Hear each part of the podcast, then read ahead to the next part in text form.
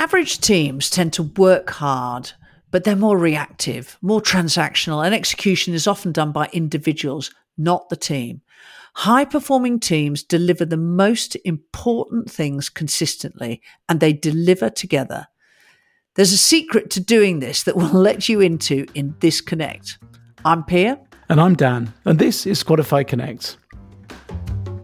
Teams have to do loads of things, and they're complex. But if they don't deliver, there's no point in having them. So this, the final Connect in our Made series, is on of the five series of high performing teams, looks at what the best teams do to get things done. The secret sauce is agile. This means many things, but in terms of execution, we mean getting clear on the overall goal and then putting small sets of actions into time boxes, say a week, and we call these sprints. These actions are all visible to everyone on the team who moves them to done when complete. At the end of the sprint, the team reviews how things went so they can learn to do it better next time. Next time happens immediately as the team plans the next sprint. That's the secret sauce explained in less than a minute, and you really can get started immediately. The resources in the show notes to help you. Here are a couple of success stories that we've seen of teams who've adopted this approach to transform themselves into high performing teams. First, a startup team that was under pressure to rapidly deliver a new software product adopted an agile execution approach.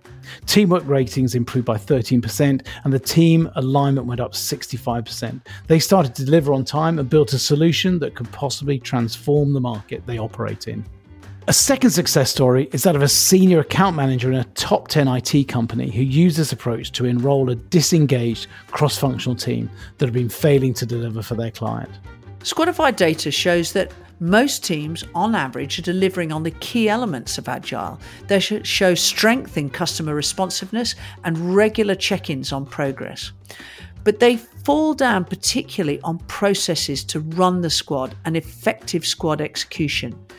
To genuinely be high performing and set yourself apart, stick with execution disciplines like sprints, stand ups, Kanbans, and retros.